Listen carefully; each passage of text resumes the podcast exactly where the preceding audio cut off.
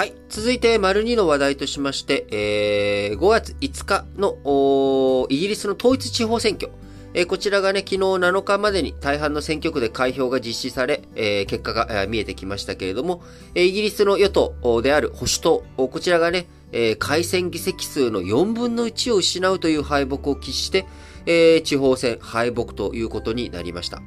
えー、ジョンソン氏、えー、5月6日、地方選の結果について、厳しい夜だったと述べ、敗北を認めました。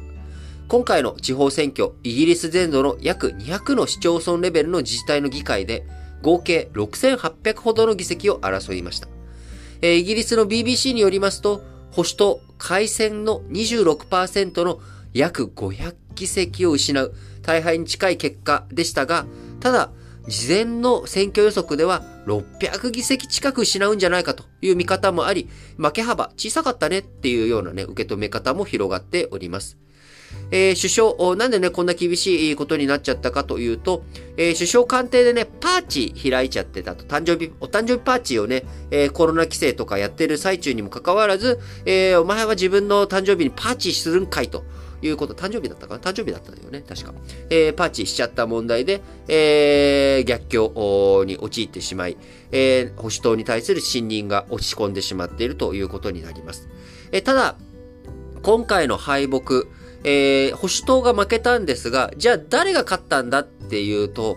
えー、最大野党である労働党、こちらの議席増というものが、まあ、約5%にとどまってしまったということで、まあ、あんまりその、なんでしょう、敗北、イギリスのね、えー、保守党が負けたけど、じゃあ保守党の代わりに、えー、最大野党の労働党がその議席をすべて奪ったかというと、そうではなく、えー、その他の自由民主党とか緑の党に、えー、保守党が失った議席が流れていったということで、えー、最大野党である、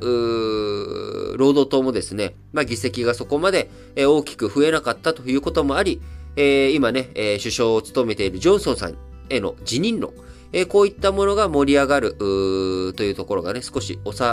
まってしまっているというような、まあ、こういったことになってしまっているということです。えー、まあね、やっぱりこう地方選挙とかこういったもの、え今後のイギリスの次期総選挙を占う上でもね、非常に重要な結果ではあると思うんですが、ここからどういうふうにイギリスの政治が動いていくのかというところが注目かなと思います。えー、そしてね、選挙という意味でいけば、アメリカの中間選挙。まあ、日本もね、あのー、この後7月に参議院選挙を控えておりますけれども、えー、アメリカも中間選挙がね、11月8日にあるということで、えー、半年後、ちょうど半年後に中間選挙ということになります。え、アメリカの中間選挙というのはですね、4年に一度あるアメリカ大統領選挙の中間の年に実施するということから、まあ中間選挙というふうになられ、えー、言われるようになりますが、えー、議会や各候補への評価だけでなく、現職大統領の2年間の政策に対する信任投票の意味合いもあるということで、任期2年の下院は全435議席すべて、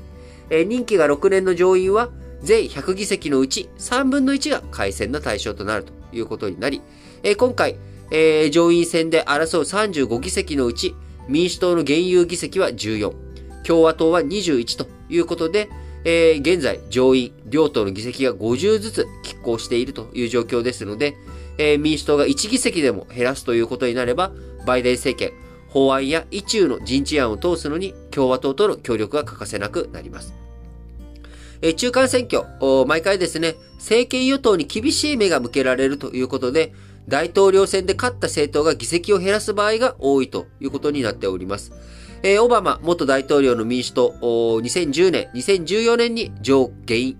上下院ともにね、えー、議席を減らしたということで、えー、大統領選と同時に実施される議会選挙に比べ、有権者の関心が低いため、大統領選挙よりも低投票率になりやすい。えー、低投票率になるとですね、まあ、保守系の政党に対する、えー、その、こう、地盤となっているような、岩盤支持層。こちらはね、選挙に行くので、えー、どちらかというと共和党とかの方がね、やっぱり有利になりやすいんじゃないのかなというふうには思うんですが、えー、まあ、半年後までにですね、やはり注目のポイントは、インフレとウクライナ侵攻、この部分ですよね。えー、国際社会において世界が安定したところに乗っていくのか。そして国内政治という意味では、アメリカのインフレ、経済成長を止める、景気がね、悪化するようなインフレを食い止めてくれることができるのかどうか。そのね、インフレを食い止めるために金利を上げすぎて、その結果、借り入れとかね、経済が混乱する。アメリカの経済がうまく回らないっていうようなことにこの半年間でなってしまえば、えー、民主党、バイデン大統領、えー、政権がね、不安定になるぐらいの大敗を喫するということもね、十分にあり得ると思います。えー、そして今ね、虎視眈々と勢力を、ね、まだ未だに保持しているトランプさん、トランプ前大統領の動き、えー、このあたりもね、非常に注目すべきところがあるかなと思います。えー、今年は秋にはですね、えー、中国共産党の共産党大会、こちらも5年に一度の共産党大会がありますので、えー、そちらの動きもどうなっていくのか。あ非常にね、政治、色濃い後半、えー、2022年の後半ということになりますけれども、えー、引き続きしっかりと各国のね、選挙情勢とか動きについても見ていきたいなと思います。